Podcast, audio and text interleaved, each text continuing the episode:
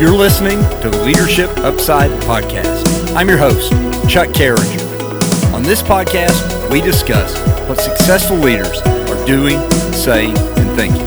Now let's dive in. Our guest today is Sue Krienen. Sue is a consultant and life adventure coach. Previously, she worked in the energy industry for Shell Oil Products, Marathon, and ExxonMobil in positions such as Regional Director, General Manager, Global Business Improvement Leader, Operations Manager, Technical Manager, Maintenance Manager. In addition, she has served on numerous nonprofit boards of directors. Sue, welcome to Leadership Upside. Thank you, Chuck. It's great to be here. Sue, before we discuss leadership, and there's a lot that I'm looking forward to discussing today with you and your work as a consultant and life adventure coach, you just tell us a little bit about yourself. Sure. I'm from Michigan, and I'm a chemical engineer. My partner, Ron, and I, we live in Washington State now. I came out here for a position with Shell and stayed because it's a beautiful area here, lots of friends. Ron and I have 7 kids and 3 daughters-in-law, 6 grandkids, and 1 on the way. So we have a wonderful family that supports us. I love to hike and snowshoe. We have beautiful mountains out here. I've been on the United Way Board of Directors for 16 years here in my community, and I'm also in the Soroptimist, which is a women's service club. So I keep myself a little bit busy. I've basically left the oil industry about 5 years ago and do some consulting work, not too much to interfere with all the other things I like to do, and also like to do some coaching for people to help them find their way. Well, we're going to talk about your coaching and the term life adventure coach is new to me, and I'm pretty familiar with the coaching space, and so I'm looking forward to hearing more about that. But let's pause for a moment and talk about Washington State. So one of my life goals is to visit all 50 states. My wife Emily and I, we love to travel, and we want to see the entire United States. And Washington State remains one of the places we've not yet visited. Tell us a little bit about the region you live in. You said you love being outside. Give us a picture of what it might be, what it's like in Washington. So in Washington, I live on the West Coast, about 40 miles from the Canadian border, and we're the green side. We're the side that all the water from the Pacific Ocean comes up and hits the mountains, the North Cascade Mountains, and rains. So we tell everybody that it rains a lot, but it doesn't really. We just want to keep people away. It's very green and lush and lovely. The mountains, we have a lot of snow, so there's a lot of snow skiing and snowboarding and snowshoeing activities. And then on the other side, on the east side of the mountains, they don't get as much rain. So in the summertime, it's drier and a little bit warmer. But Washington is just, we have the water, we have the mountains, we have just all kinds of beautiful things up here. We have a tulip festival every April. We're a Dutch heritage kind of community, and we have millions of tulips, and everybody comes to see them, and it's a lot of fun. So, Sue, if somebody were going to visit in your region, what's the nearest large city that someone might fly into? Seattle. Okay, so you'd fly into Seattle, and how far are you from Seattle? About 80 miles north. Okay, fantastic. Sounds like a beautiful place. And yeah, look me up when you come out here. Yeah, you got it. And okay. I love the idea of the ability to be outside so much and just enjoy, the beauty of nature. And I think that's super cool. So you've served in leadership roles in some of the best known companies in the energy industry. What was that like? Oh, great question, Chuck. I started in 1979 after I graduated from college. And what I've seen over the years is a lot of mergers, acquisitions, divestitures of the oil company. So you might start working for one company, and then it gets bought by another company. And it really does change the culture a lot of times. I was in a situation where I'd been with Mobil Oil for 20 years and had a very good career path laid out by the senior executives. They were preparing me to be a refinery manager and a potential vice president. Exxon came in and bought the company, brought in a whole different culture. No, you know, you weren't allowed to be innovative. I said, I think, and they said, we're paying you to execute, not think. And I couldn't figure out why I didn't fit with this company anymore, but it's because the culture had changed so dramatically. So then I went and did some other things, was a refinery manager for a smaller company. Being a woman in this oil industry was very challenging as well. Many times you'd walk into the room, 20, 30 years ago, and you'd be the only woman in the whole room. And, I never really looked, was so concerned about it. I figured that my work and the way that I treated people and being respectful, that's what people would remember about me. So I still live in the community where I was the refinery manager for Shell here in Anacortes, Washington. And I see people that I used to work with. And I never said people worked for me. I always said I worked with people. And they still had very kind words for me as their manager, and I really appreciate that I made an impact on their lives, hopefully in a positive way. So you mentioned two or three aspects there that I want to dig into a bit more. Let's pause around the mergers and acquisitions and the impact of culture. You know, in today's business world, particularly with larger companies, it's not unusual for an acquisition to take place. And, it appears that the acquiring company has it's their prerogative to set the culture. This is how we operate. We've acquired you. You've been through a few of those. What advice would you give to someone whose company has recently been acquired? I like to go back to your values as an individual. If your values coincide with the new company's values, chances are that it'll be okay and you can continue to work there. But if your values don't coincide with those values, that's called dissonance, and it's going to be uncomfortable. And that's what happened to me. Is my values very much, I was entrepreneurial, innovative. I really loved, recognizing people, and Exxon came in and they didn't care about people. It was all about the company. And so our values clashed.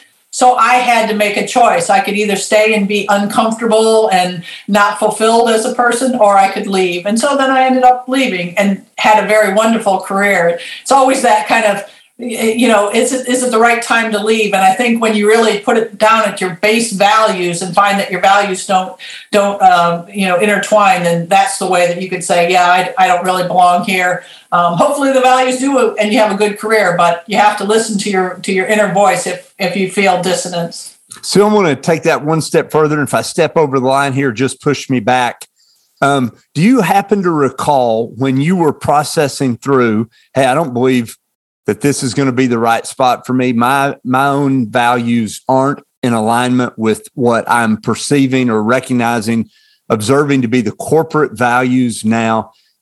Financially speaking, were you at a place personally where you could step and with some risk and be okay, or was that a huge risk and you just went for it because you couldn't stay there?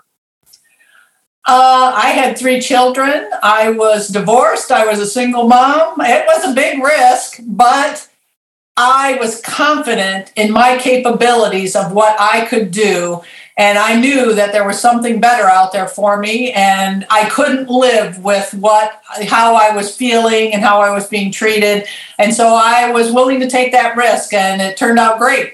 So, yeah, sometimes you have to do that. Sometimes you have to get out of your comfort zone and trust that your capabilities will prevail and you'll find the right path for you. Well, right on, Sue, and I really appreciate you sharing that. And that one segment may be the piece that somebody who's listening to this podcast needed to hear today, because there is a risk. It worked out for you, and you bet on yourself. You said, hey, I've got the capabilities. I'm going to be fine. But there wasn't a guarantee. And when we step away from something, we're leaving certainty.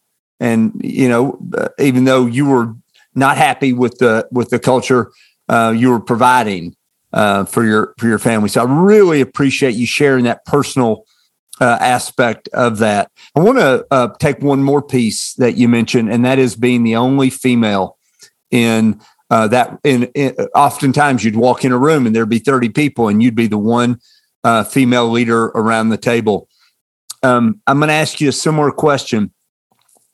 What advice would you give to a female who is finding themselves today in a space where they might be the only or one of a few women in their industry or in their company, and they wish it were different? What advice would you give them? That's another great question. I think the best advice I could give is to be yourself. You are going to be different than the men, the way that you think, the way that you react. It's okay. It's part of the diversity of what really makes a better organization. And so don't be another man. Don't be man-like. Be yourself. Be as capable as you can be as open. Ask questions, learn. I never really looked at myself as the only woman. I looked at myself as an engineer, as a leader, and the way that I handled things, yes, was different than others, but I think I was more effective, frankly. And I think that people saw the way that I handled things and the leadership that I provided as far better than many of the others around me. And so, a lot of times it feels like we have to be better than everybody just to be considered equal. But in fact, if we're better, we're better. And that's okay. Awesome. Thank you, Sue. And that may be the other reason that someone was listening to this podcast today. So fantastic. Sue, you state on your resume that the key to a profitable business is to provide an environment for every employee to be challenged and allowed to contribute to their maximum capabilities. I love that. Let's unpack that thought a moment. What goes into providing that type of environment? I think that you have to really help people understand and help them feel valued. Everybody wants to do a good job. Everybody wants to feel valued, and everybody wants to be able to contribute. How many times have you heard people say, I have more to give to this company, but they won't let me. They won't let me be, speak my mind, or they won't let me try something new. And so really having the opportunity for somebody to come in to your organization and say, I understand my role. I understand how I'm contributing to the bigger whole, and I'm allowed and encouraged, not just allowed, but encouraged to do my best work every day, and then recognized for it. I mean, to me, that is what it's all about. And every day I went to work, I felt that way. And if I felt that way, why didn't everybody else in my organization feel that way? And that's what I was trying to create from a leadership perspective, is if I really felt I could do the best work every day, how can everyone else in my organization come with that same thought and that same feeling? And what if we had that organization aligned, what could we accomplish? Yeah, and Sue, I love your passion around the topic of organizational culture and organizational health and the connection between results and a healthy culture.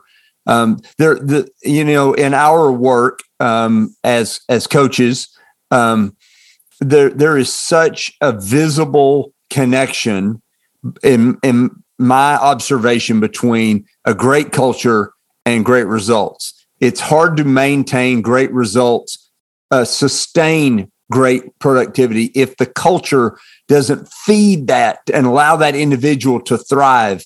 You said it so well, and I agree. I'm curious, Sue, who impacted you as a leader?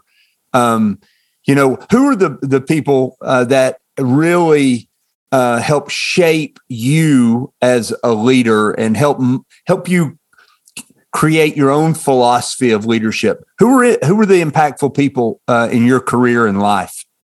Yeah, that's it's fun to reflect on those people that have helped you in both a positive way and in a negative way. You know, there's been leaders that I say, oh, I want to emulate that person. And other leaders I say, I don't ever want to treat somebody like that. I'm learning that that's not the right thing to do. So, you know, names of people. My dad certainly was a leader that I looked up to. He always told me, Susan, make a decision. Because if you don't, a decision will be made for you. So I really credit my dad. And then an early refinery manager that I had, Dale Choate in New Jersey. He was just powerful in a very quiet, unassuming way. You listened to him. He was very thoughtful, very encouraging, and every time he was actually sort of a mentor to me. I worked in his organization for a number of years, and then for about at least 5 or 6 years afterwards, every year they would come together. The refinery managers would come together and talk about positions for people and their future.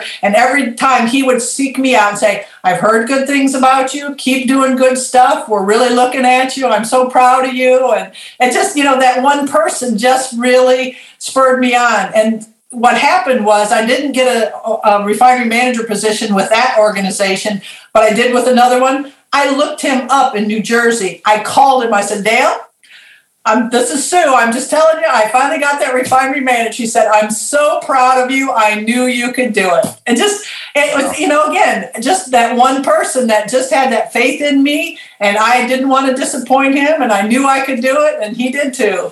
Yeah, that's so powerful when you consider that, you know, as leaders, for some people, we can be that one person, you know, that we have that capability to be the one person that they don't want to disappoint. And there's a reality to that. It doesn't work on everybody, but there's a reality that really good people, people who are, as you noted, striving to do their best, if they're being well treated and encouraged and nourished and cared for, and yes, when needed, realigned and even corrected as needed, they don't want to disappoint their leader. It's not all about rewards and punishments by any stretch. It's more about that aspect of, you know, just like Dale, hey, I didn't want to let him down because of his belief in me. Right. So relationships are so powerful as a leader. It's about those relationships. It's not about what, you know, a person can do for you. It's about how you support and encourage others. I have another story. I had an operator. You know, I'm the refinery manager, and this is an operator who's, you know, 4 or 5 levels below me, and they always looked at the refinery manager as the manager, and you could, you know, you were it. And he did something really good. I heard about it. I just wrote him a little email. It took me not even 30 seconds. He wrote me back. He said, I never have gotten an email from the plant manager before. I'm going to take this home. I'm going to show my family. I made this man's week and month. He was just so excited that he got recognized. A leader is so powerful in how they can create that environment for people to just want to do so much more. Right on. So, you know, when our kids are little and they receive a nice feedback, usually a smiley face or a grade on something, a lot of times they'll bring it home, and it might even find its way on the refrigerator for a day or two. And I've observed, just like that gentleman was saying to you, as adults, we still appreciate a sincere word of gratitude and appreciation, a thoughtful note that just says, hey, thank you for what you're doing and how well you did it. You know, you make us better. Way to go.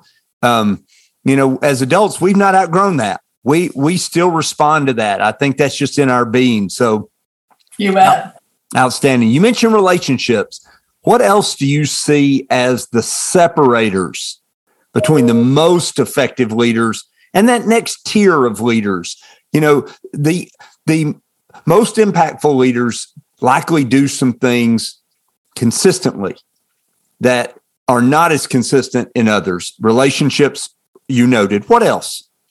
Listening.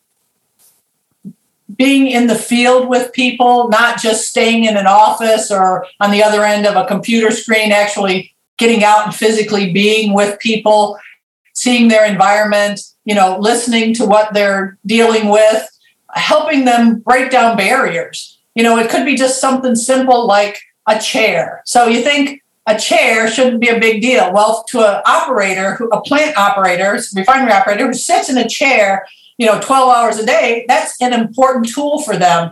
And what they used to get is they used to get the broken down office chairs from the head office where, you know, it was the bigwigs were done with this. Now we get this.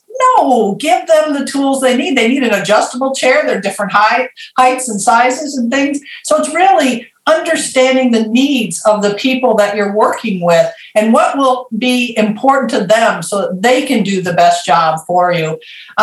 So, you know, those kind of things and just showing people that you care. I knew every operator's name, every mechanic's name in the refinery. A lot of times I knew their situation with a spouse or a partner, children. I'd ask about their kids in softball or baseball or, you know, and that just didn't, that wasn't because I felt I had to. It's because I wanted to. They would introduce me in public. I wanted to be able to introduce them in public to my family. And so, you know, just really being there and, you know, as a leader, your role is also strategic to look out for the bigger picture. You know, refining is going through changes. Well, you can't just have a head down and just pay attention. You as the leader have to be what's going on in the environment and what are the different things that may be a threat to the refinery and all the jobs and those type of things. And so there's an element of care for people, but there's also an element of looking out in the future to make sure that this, you know, these jobs will be there for the long term, those type of things. Excellent. Yes, excellent. You know, Sue, you mentioned the chair. And sometimes we think the separators and great leaders and others are, you know, intelligence or all the things that, you know, we look at and say, oh, you know, it's a super gifting or whatever. But I love the reality of, hey, for that person, a quality chair, that tool enabled them to thrive, to be successful, to be better at their job than perhaps anything else you could have given them. And so it's a great reminder that recognizing what our people need and doing everything we can to get it for them. And sometimes it's a chair. And I think that's a great reminder. Beautiful. Well said. Listening, getting out in the field. You know, Sue, I'm often struck by how common it is the further someone ascends in an organization, they move up. The higher they move up, the more likely it is they forget how difficult it is on the front lines. And most of the work is done on the front lines. Whatever it is, the product we produce, the service we provide happens there. And yes, there are strategic realities and financial realities and huge responsibilities as you move up. But get out of the office some, get with the people and watch these people who have great pride in their work, do their work on the front lines. Thanks for reminding us of that. Sue, I'm dying to know about what a life adventure coach is. Tell us about it. So I have had many adventures in my life, and I am very much looked at through a lot of people's eyes about how I've been able to do this with my life. You know, I mean, I'm, like I said, I'm from Lansing, Michigan, you know, chemical engineer, traveled the world, do different things. You know, I'm nobody special, but yet I've had so many great experiences and such a rich, wonderful life. And for me, I like to give back to people that opportunity that they themselves can achieve what they want to. And so rather than just being a life coach, I really look at it as, you know, an adventure and helping people see that they have the capabilities within themselves to create their future. And what I do is I ask them questions they need to know answers to. I share with them my experiences, and I basically encourage them. And just like, you know, throughout the organization, I recognize the good things that they have, and I say, you can do it. And a lot of the people I work with are local women, and, you know, they're not quite sure if they want to venture out, but they say, you believe in me, and you're pretty successful, so maybe it's going to be okay.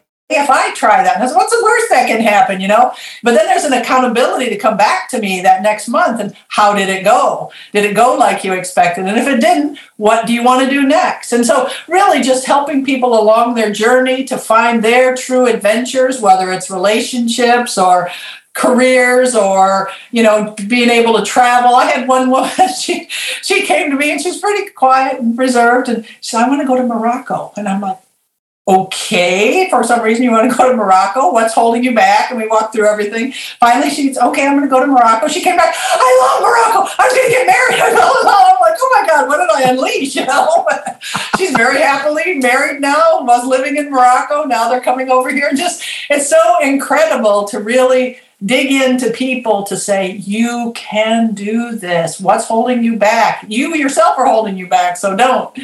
Go try it. Make it happen. I believe in you and I'm proud of you.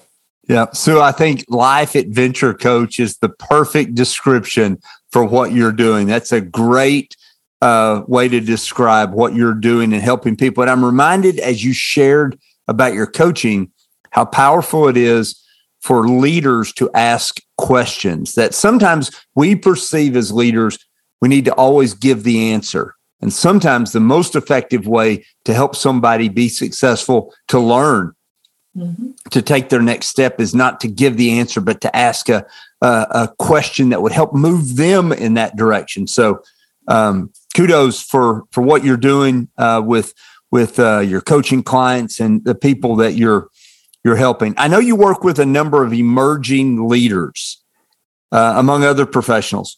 What advice would you give an early career professional who aspires to organizational leadership? What would you tell somebody who's just starting out? They're in their first job. They're maybe just a few years in, and they're an individual contributor, and they aspire to organizational leadership. What would you tell them?